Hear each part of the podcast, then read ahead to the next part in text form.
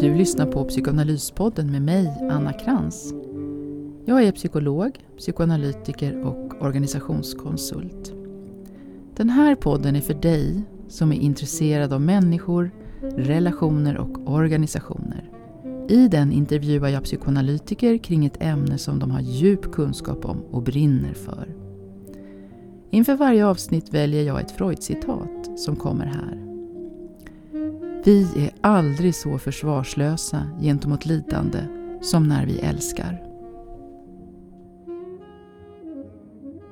Hej och välkomna! Det här är vårt fjärde avsnitt av Psykoanalyspodden och med mig idag har jag psykoanalytiker Rolf Künstlicher. Välkommen!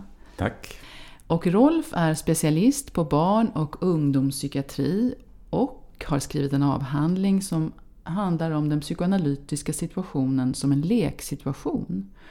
Han har också publicerat artiklar om den psykoanalytiska ramen, psykisk trauma och fallet Råttmannen. Och som vanligt har vi också vår tekniker och producent Pelle Lind med oss. Välkommen! Tackar, tackar! Och Pelle kommer att ibland kanske ställa en liten fråga eller skjuta in någon liten kommentar så att vi är beredda på det. För att få en ingång i det här samtalet så tänkte jag läsa upp ett citat som Rolf har skrivit i en av hans artiklar. Och det lyder som följande. Den psykoanalytiska situationen har förblivit densamma, även om vår förståelse av den har förändrats. Vad anbelangar utövandet av den psykoanalytiska metoden så finns den inneboende motsättningen kvar. Det som intresserar mig är vad den här situationen gör med de personer som är involverade. Så Rolf, den inneboende motsättningen. Vad är det som är den inneboende motsättningen i den psykoanalytiska metoden? Alltså jag tänker att det är flera aspekter. Man kan ta till exempel att jag menar att den psykoanalytiska ramen så som vi strukturerar eller ordnar den kommer också bestämma vad det är som sker innanför den här ramen. Så vi befinner oss i ett rum som samtidigt är både verkligt och overkligt eller ett drömrum. Men det är också så att det finns en motsättning mellan, ska vi säga, analytiker och patient. Analytikern sitter utom synhåll och är skyddad. Patienten ligger framför analytikern och är, ska vi säga, på ett sätt blottad både kroppsligen och själsligen. Och det skapar också en spänning och en motsättning som om den hanteras psykoanalytiskt kan bli väldigt fruktbar. Du har ju intresserat dig för fallet Råttmannen och det är ju en analys som Freud skrev ganska mycket om, alltså både själva fallet men också så har ju psykoanalytiker och forskare fått ta del av hans anteckningar under den här processen. Och jag tänkte läsa ett citat ur Råttmannen och det handlar om hur behandlingen inleds och då skriver Freud så här. Nästa dag framhåller jag eftertryckligt för honom, det vill säga Råttmannen, att metoden förutsätter en enda sak, nämligen att han måste tala om allt som han kommer att tänka på, även om han tycker att det är obehagligt, även om det i hans ögon verkar oviktigt, ovidkommande eller befängt. Jag överlämnar åt honom att fritt avgöra med vilket tema han vill inleda sin berättelse och han börjar då på följande sätt. Och sen kommer då berättelsen om alltså Råttmannens fria associationer och Freuds tolkningar. En väldigt intressant bok i sig. Men det här som är då den här inneboende motsättningen, det vill säga att Freud säger till Råttmannen att nu måste du tala om allt som du kommer att tänka på och så vidare och så vidare. Där har du rätt mycket tankar kring det.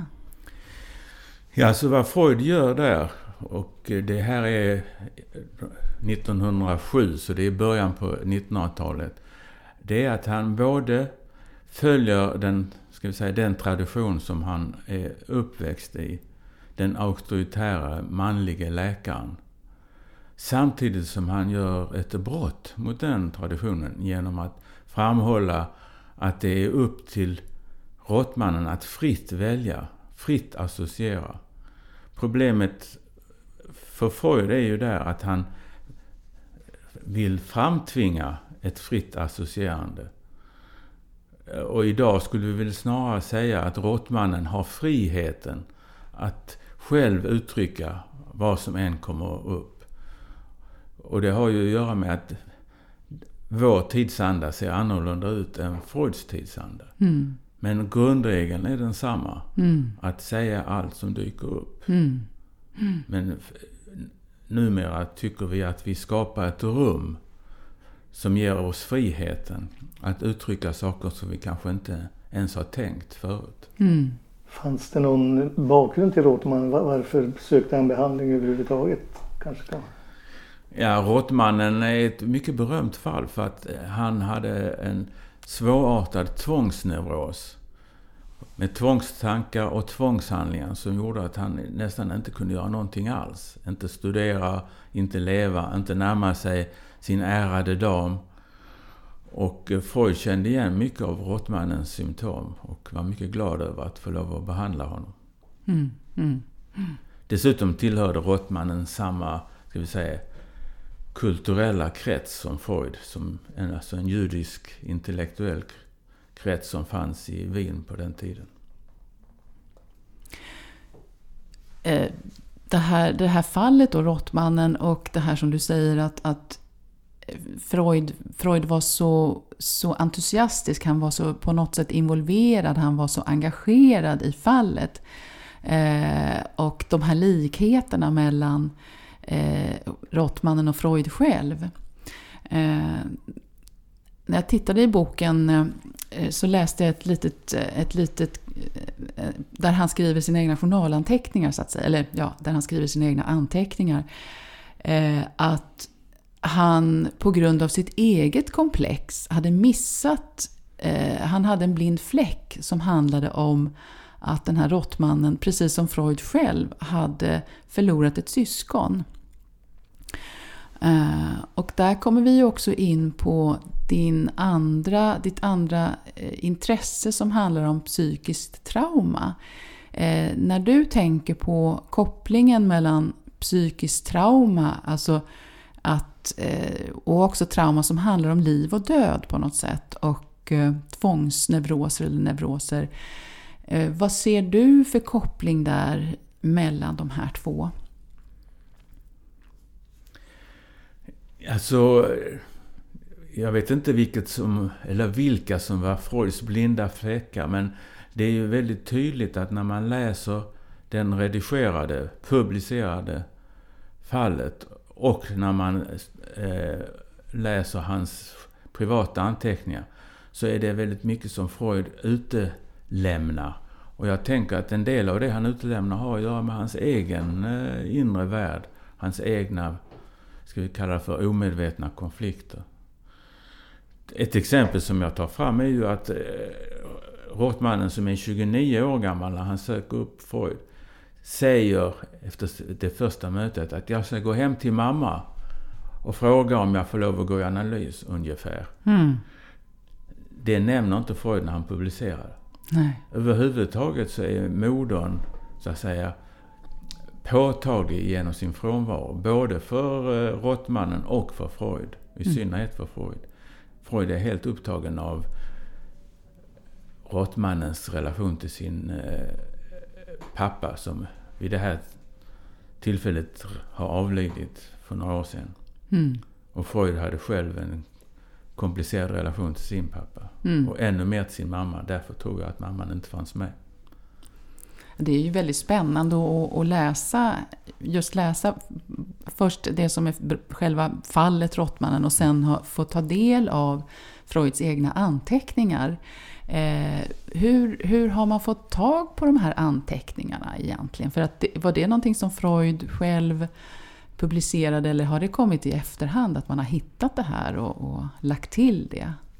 Alltså Freud var väldigt noga med att förstöra alla privata anteckningar när han väl hade publicerat sina fall eller sina artiklar för den delen. Så man kan väl säga att man hittade hans privata anteckningar. Det var ett olycksfall för Freud. Men jag tror att det var väldigt bra för oss att kunna närma oss Freud utifrån det här och få olika perspektiv. Ja. Och man kan ju också beslå Freud med att han har skönmålat. Och jag menar, det är intressant vad Freud gör med sitt fall. Ja. Man skulle kunna säga att han förfalskar, men man kan också säga att det berättar någonting om Freuds egen inre kamp. Mm. Mm. Som ger psykoanalysens intresseområde. Mm. Och för det är ju väldigt intressant när man läser hans egna anteckningar då, när han gör ju det som vi kallar för rambrott på olika sätt med den här Råttmannen. Han ger honom en bok till exempel. Jag tror att han bjuder honom på sill, och det är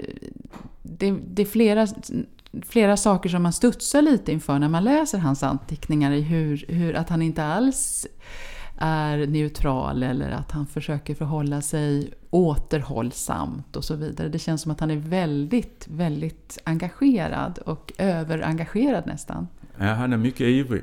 Men alltså det som är en del av Freuds storhet är ju att när man sen följer hans tankar efter 1907 så kommer då inte rambegreppet, men det kommer mycket om det här med abstinens, alltså att avhålla sig, neutralitet. Och han skriver också i ett brev till Abraham att jag har lagt märke till att i de fall där jag är som allra mest ivrig, där kanske jag också misslyckas allra mest. Ja. Så att han tar ju lärdom utan att kanske direkt nämna just det här fallet. Precis.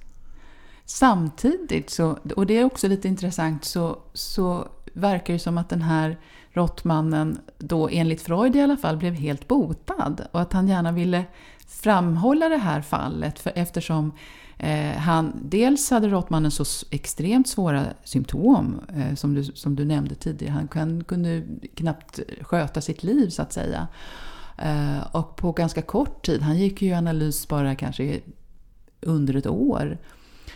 Så framhöll då Freud att han blev botad och kunde börja, han studerade till jurist och han kunde börja arbeta, och jag tror han gifte sig alltså, och kunde leva ett fullt normalt eller ett liv, men sen så stupade han i första världskriget, den här Råttmannen.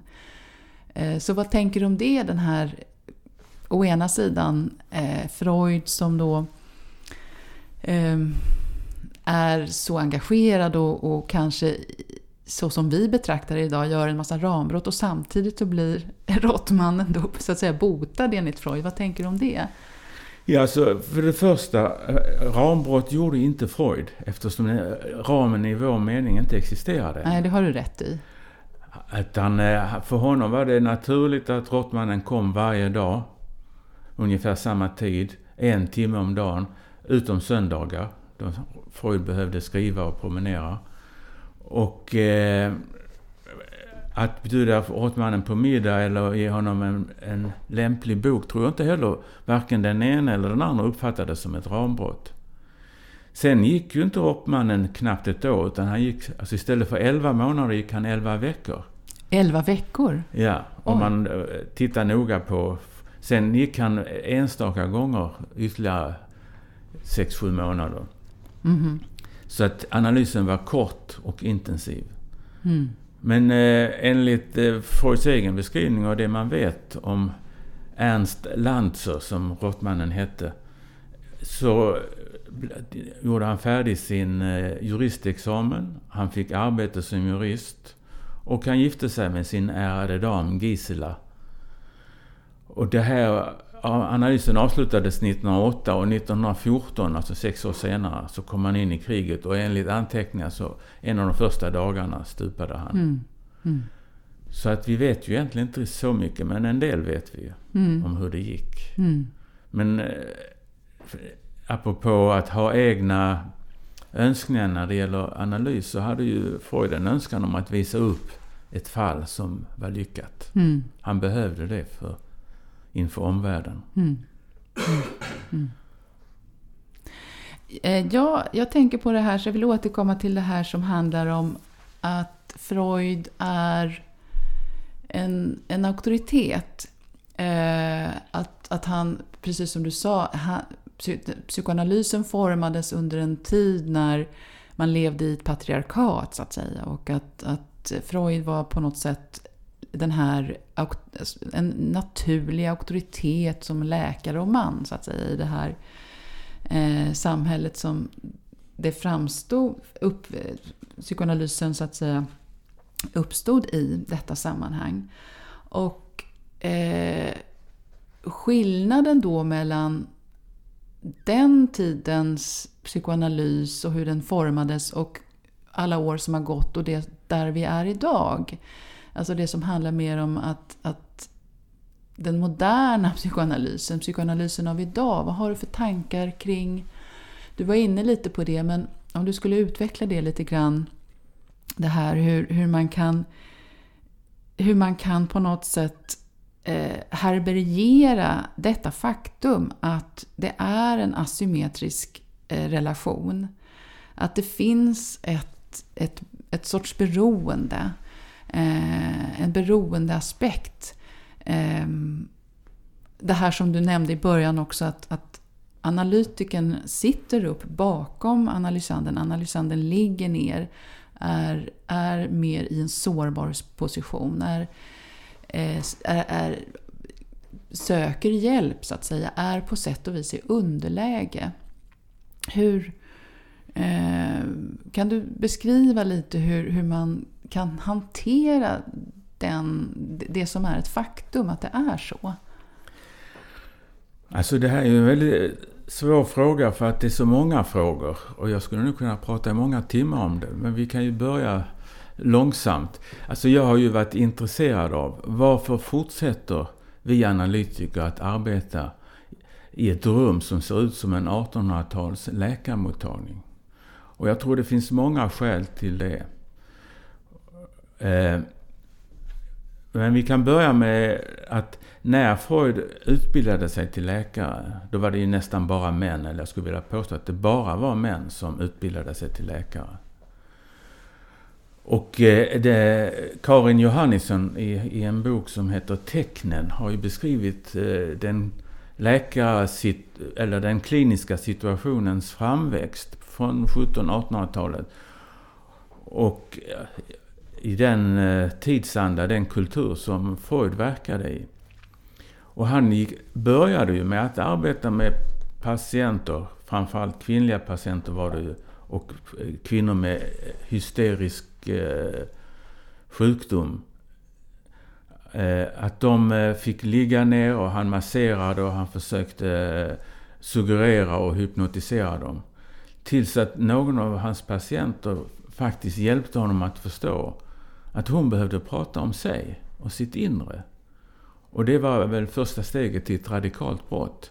Att istället för att betrakta patienten, diagnostisera och kurera henne, så började Freud intressera sig för hennes inre värld. Hennes drömmar, hennes berättelse, hennes fantasier, föreställningar.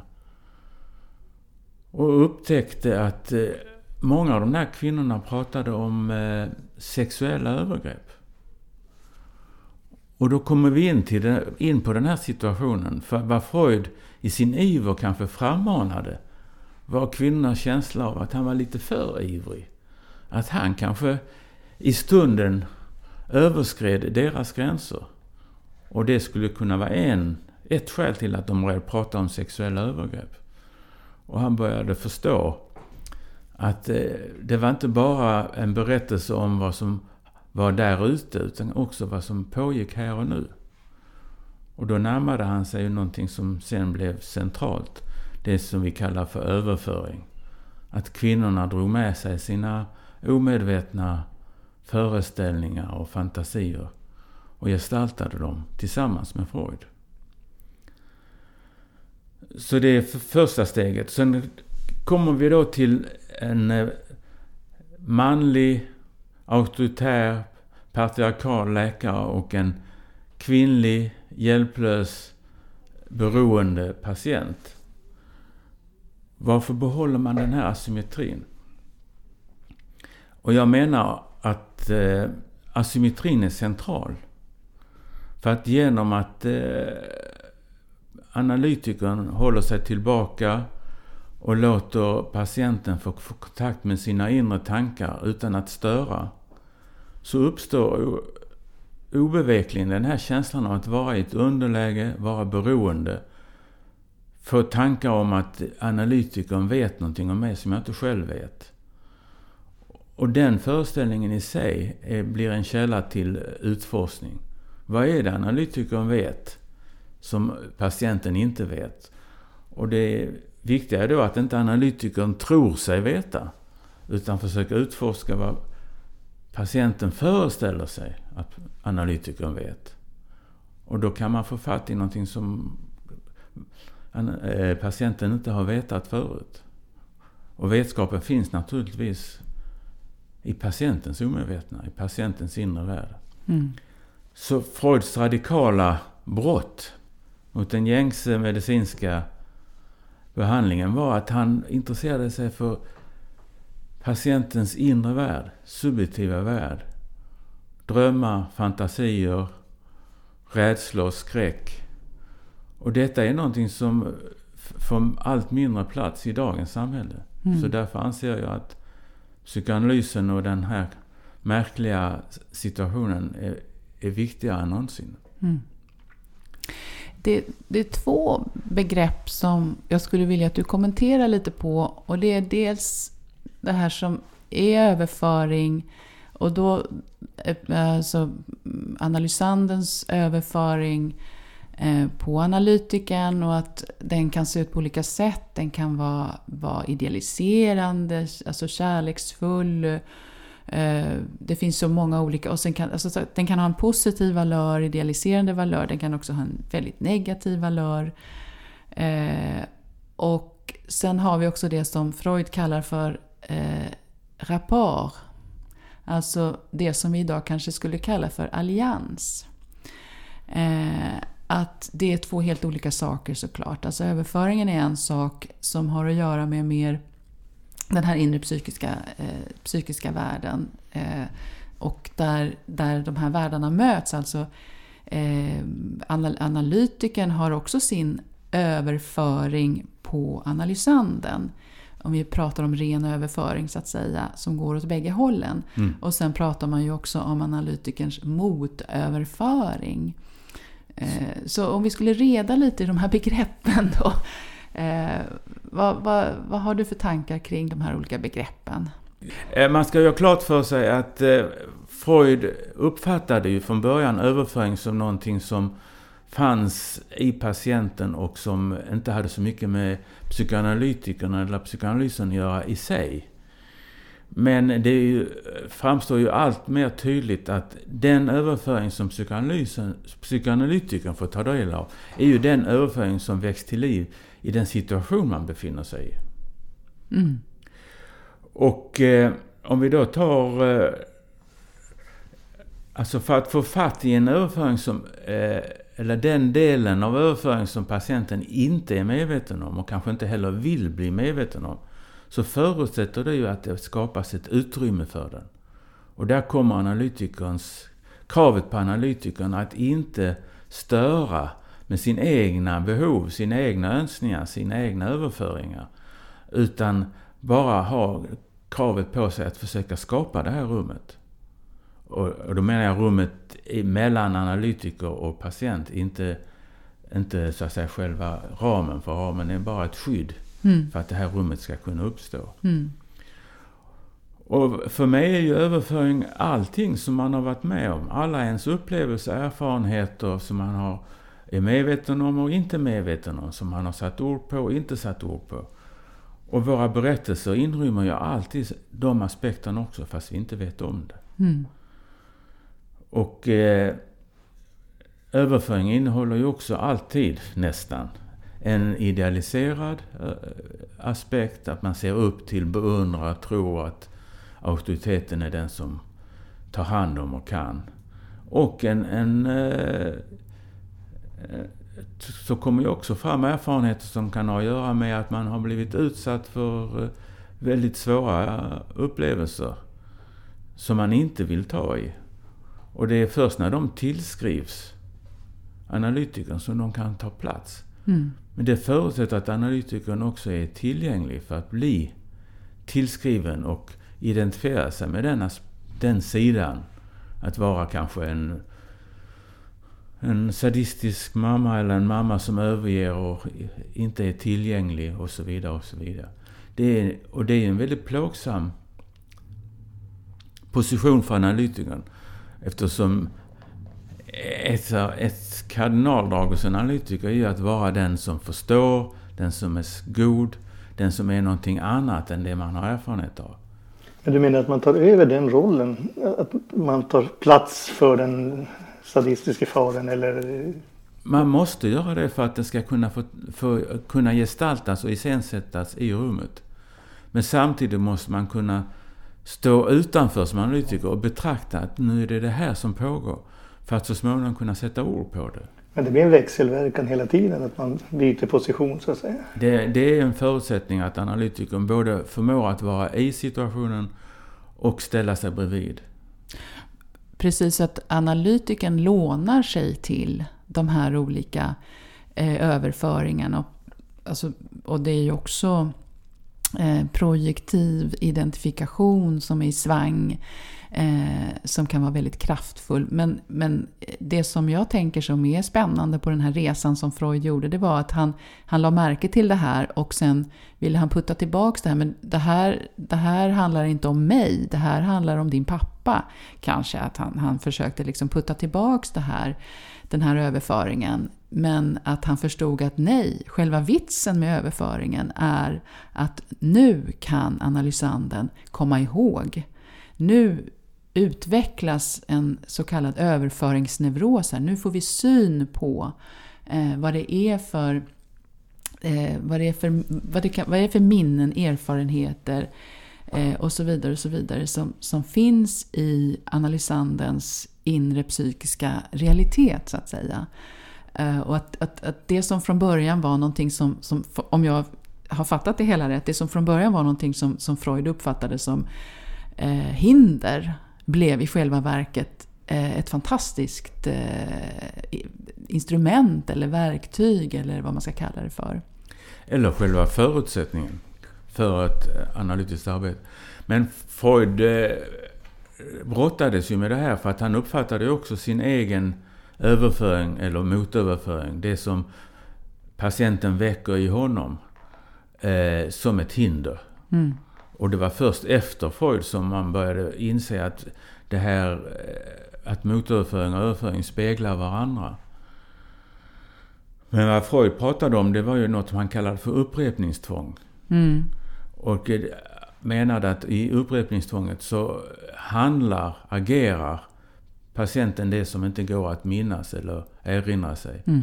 Och då är han ju någonting på spåret som vi sen kanske kan kalla för iscensättning. Ja. Och där tänker jag att just det här upprepningstvånget, det är ju nästan som att det finns en autopilot i oss alla, där vi har lärt oss saker och ting och varit med om saker och ting och har våra begär, våra drifter, alltihopa det här, och att det är någonting som vi inte är medvetna om. Det bara det tillhör i väldigt hög grad det omedvetna. Vi är inte medvetna om upprepningstvånget eller den här autopiloten, utan det rullas upp i, i det här rummet mellan, det här psykologiska rummet mellan analysand och analytiker. Håller du med mig om det? Absolut, men alltså problemet är ju att upprepningstvånget har ju sån kraft så att analytikern måste ofrånkomligen bli indragen. Och det är liksom inte... Det är inte så lätt att som analytiker försöka sätta ord på det här, eftersom det ligger i sakens natur att inte det ska sättas ord på. Mm. Utan analysanden upplever ju det här som en faktisk verklighet. Ja. Något konkret. Så här är det. Mm. Du hatar mig. Ja. Och att då säga, men jag hatar det inte alls. Nej. Och man kan inte heller säga som Freud sa, att det är inte mig det handlar om, det är din pappa. Mm. För då kan ju analysanden säga, det var du tror, men du vet ju ingenting om ditt eget omedvetna. Mm. Mm. Ja. Och då har man en situation som kan vara väldigt smärtsam för bägge parter. Ja. Eller måste vara smärtsam för att man ska kunna ta sig igenom det. Mm. Det här som handlar då om allians eller rapport, eller vad man ska kalla det för, rapport eller någon form av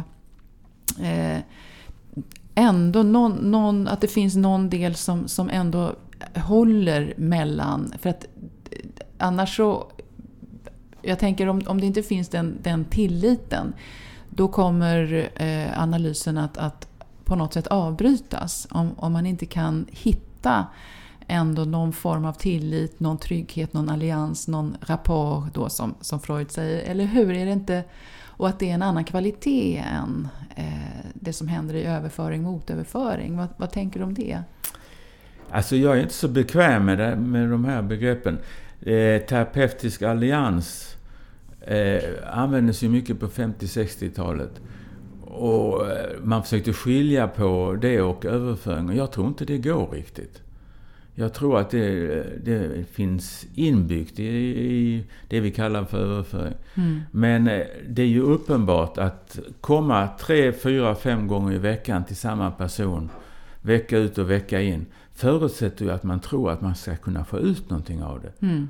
Och förutsättningen är också att man ska våga ge sig hän, trots all ångest och oro. Mm. Och du använder ordet tillit. Jag tycker det är ett bättre begrepp. Mm. Att våga ha tillit både till den person som sitter bakom en och till själva situationen. Och min erfarenhet är ju att många människor som tycker sig sakna tillit har ändå orkat gå igenom en analys och fått tillit till psykoanalytikern. Mm. Och det tycker jag är märkvärdigt. Mm. Jag har ju ofta ställt mig frågan, vad är det som gör att den här personen fortsätter att komma? När det känns som om ingenting händer. Mm. Men uppenbarligen händer någonting. Men sen har du ju rätt i att saknar man förmåga att hysa någon som helst tillit, ja då kan man inte gå i psykoanalys. Då kanske man inte kommer överhuvudtaget. Nej. Eller så försöker man ett litet tag och man förstår att det här går inte. Sen avbryter man, ja. Mm. Jo, det är min uppfattning. Mm, mm, mm. Efter Råttmannen så skrev ju Freud ett antal artiklar om tekniska aspekter, råd till läkaren, 4, 5, 6 stycken. Berätta lite om de här artiklarna. Alltså om man ska läsa Freud som person, kan man också ta friheten och försöka förstå vad det var som fick honom att arbeta vidare på det sätt som han gjorde. Och jag tolkar Freud att fallet Råttmannen som exempel, men säkert flera andra fall, fick Freud att inse att den situation han hade skapat, träffa en patient 6 gånger i veckan, 1 timme i sin egen privata bostad, skapade en väldig förtrolighet och intimitet som också var laddad med dynamit.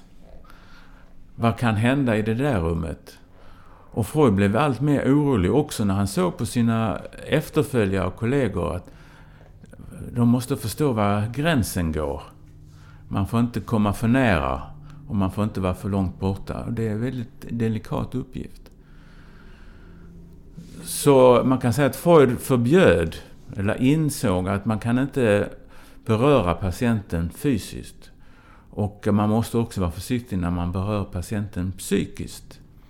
Så han förespråkade avhållsamhet och han försökte sätta upp ett antal regler, ett regelverk som vi idag kallar för den psykoanalytiska ramen. Och Råd till läkare är väl en av de första skrifterna, och Om överföringskärlek är väl den sista av de skrifterna, eller en av de sista i alla fall. Sen kommer det senare också på 30-talet om konstruktion i psykoanalys och så vidare, eller den ändliga och oändliga analysen. Men den här gruppen är mellan 1911 och 1915 som jag kommer ihåg det. Och den här sista artikeln om överföringskärlek, vad handlar den om? Vad är kärnan i den artikeln? Alltså kärnan i den artikeln är att den här psykoanalysen som Freud började bedriva, där upptäckte han att väldigt starka känslor av längtan, begär, önskningar uppstår. Och att ha en person som lyssnar oförbehållsamt väcker en väldig längtan och kärlek. Och då vill Freud påpeka att det är metoden som väcker den här längtan och kärleken, inte personen. Man ska inte inbilla sig att man är en sån fantastisk man till exempel som väcker en sån stark känsla hos denna unga kvinna, utan det är själva metoden. Och man ska akta sig för att tro att den här idealiserade bilden verkligen stämmer. Och att förstå det är inte helt lätt, eftersom vi alla har en benägenhet att låta oss förföras. Och där skiljer sig inte analytikern från patienten. Det är starka förföriska krafter som är i omlopp. Och Freud menar att de här starka förföriska krafterna är en drivkraft till själva det psykoanalytiska arbetet. Så den ska inte tas bort, men man ska inte heller tillfredsställa den. Jag tror han säger så här, att det är därför lika ödesdigert för analysen att tillmötesgå patientens kärleksbegär som att undertrycka det. Analytikerns väg är en annan, och för den finns det ingen förebild i verkliga livet. Och det där tror jag är lika gångbart idag som då.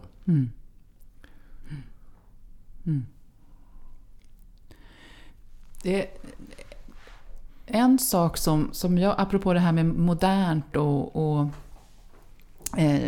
var vi befinner oss idag. Jag är ju intresserad av neuropsykoanalys, och jag har funderat lite på det här med divanen och det här tillståndet som analysanden är i. Det vill säga att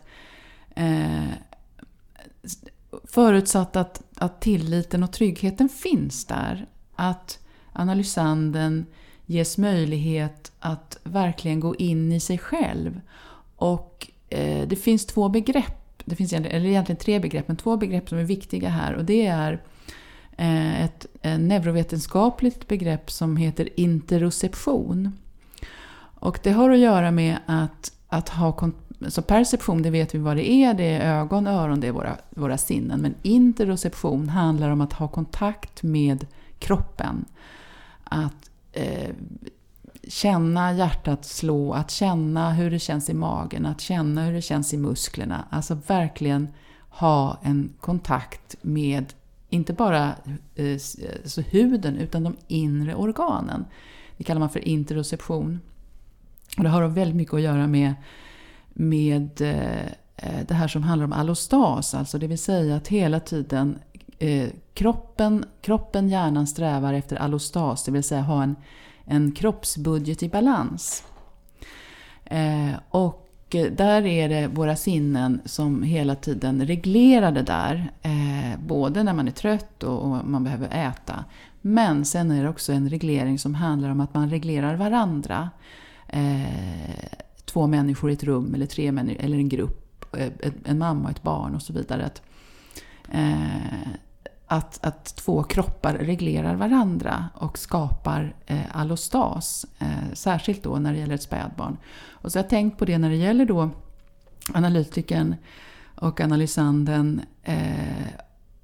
För det, precis som du säger, det är starka krafter i svang. Och ett begrepp som är väldigt viktigt är ju analytikerns förmåga att härbärgera. Härbärgera det material som kommer upp i rummet. Det är starka krafter, det kan vara hat, det kan vara åtrå, det kan vara allt möjligt. Att härbärgera, som handlar om att vara i kontakt med men inte agera på. Och att analysanden hela tiden känner den här ramen, skyddet, tryggheten. Att analytiken inte, även om analysanden försöker locka analytiken över en gräns, så håller sig analytiken hårt i stolen och i ramen för att skydda och härbärgera det som pågår i det här psykologiska mellanrummet. Så det är ett begrepp som jag tänker på, interoception. Och det finns ett nätverk i hjärnan, det interoceptiva nätverket, som är ett helt nätverk i hjärnan. Sen finns det ett annat nätverk som man kallar för default mode network, det vill säga när vi är i vila så har man sett att då går det igång ett annat nätverk som handlar om, man har trott att det har varit ett vilolägesnätverk, men det är det är någonting som går igång och som gör oss kreativa, problemlösande. Vi kommer i kontakt med oss själva, med våra fantasier, med en sorts problem. Drömmande. Och sen har vi ett tredje nätverk då, som kallas för kontrollnätverket. Som gör att vi fokuserar eller att vi skärper oss, vi hämmar impulser och så vidare och så vidare. Och så jag har tänkt på det här, och det här vill jag höra din input på det här, att själva formen, förutsatt att det finns trygghet, verkligen uppmuntrar både det interoceptiva nätverket och det här som man kallar för vilolägesnätverket. Och att det händer någonting, att det är väldigt kraftfullt, att det händer någonting då i analysanden när han eller hon får möjlighet att verkligen komma i kontakt med det här. Vad har du för tankar om det? Alltså, när Freud talade om perception så pratade han också om en inre perception. Mm. Så han var ju så att säga, han var klar över att detta existerade, även om han inte hade den neurovetenskapliga begreppsapparaten. Och jag insköt nu drömmande. Alltså när vi är på väg att somna, när vi befinner oss mellan sömn och vakenhet, då pågår ju det här som du beskriver i de här termerna. Att det blir en annan slags aktivitet. Allt annat än vila, utan att det är som att det är någonting som hjärnan behöver åstadkomma, och vi blir får både kontakt med saker som vi kanske har tappat bort, och vi får kontakt med föreställningar, känslor, saker och ting kan växa till någonting ganska stort, obehagligt, kanske vi blir paranoida eller vi blir upprörda. Men det är en annan slags inre värld än den som vi har dagligdags. Och jag tror det är väl ett av skälen till att vi har behållit det här rummet så som det ser ut. Det är väl att psykoanalytikerna har upptäckt att ligga ner på det här sättet, avslappnad, att inte bli störd av yttre intryck, det ska vara tyst och stilla, rummet ska se likadant ut, samma tid, samma dag. Att det skapar förutsättningar för den här tillstånden som också är kreativa. Mm. Men också kan vara oroväckande och skrämmande. Mm. Så att det var därför jag använde ordet drömmande. För att det är många som använder en bild av att gå i psykoanalys. Det är som att drömma i vaket tillstånd. Och det skulle säkert Freud skriva under på. Mm. Men att sitta bakom och kunna luta sig tillbaks innebär ju att också analytikern kan hamna i ett drömmande tillstånd. Mm. Eller som Freud kallade för fritt flytande uppmärksamhet. Mm. Man låter tankarna flyta hit och dit.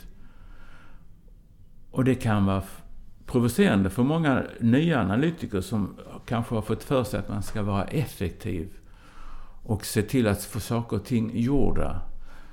Public management tror jag det kallas för. Mm. Man ska vara effektiv och det ska kosta så lite som möjligt. Mm. Och att vara effektiv motverkar all psykoanalys, skulle jag vilja hävda. För en sak som jag har tänkt på då när man har en vanliga terapi, samtalsterapi där man sitter upp mitt emot varandra. Där tänker jag att om jag får återkoppla till de här tre systemen. Mm. Där är ju kontrollsystemet, det måste vara igång hela tiden. Man kollar den andres ansiktsuttryck, man är uppmärksam och har perceptionen på den andra. Och har sämre möjlighet då till interoception och det här default mode network, att det får liksom flöda. Och därför, för en del kan ju tycka att det här med divanen och duschen, det verkar ju gammeldags och skumt. Men jag tror att det är precis det som är grejen.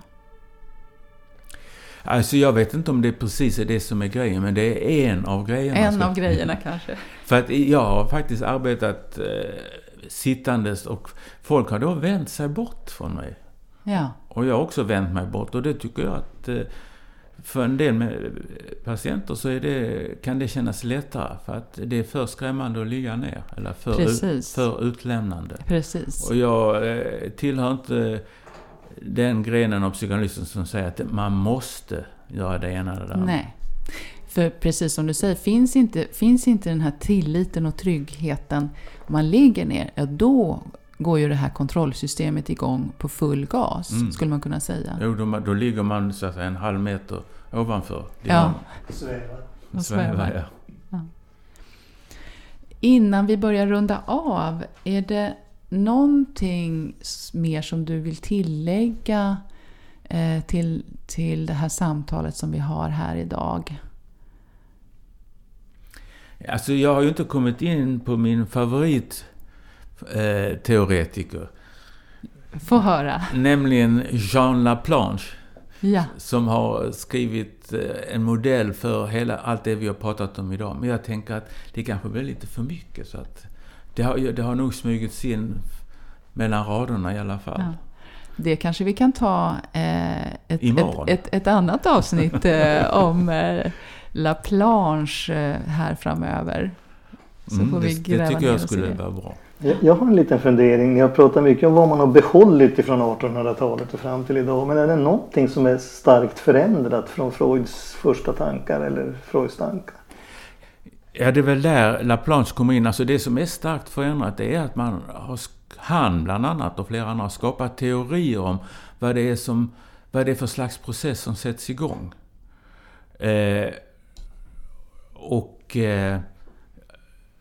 det finns väl en helt annan öppenhet och mindre, jag skulle vilja påstå mindre, eller som jag tror, mindre rigiditet än som det såg ut i alla fall på 50- och 60-talet.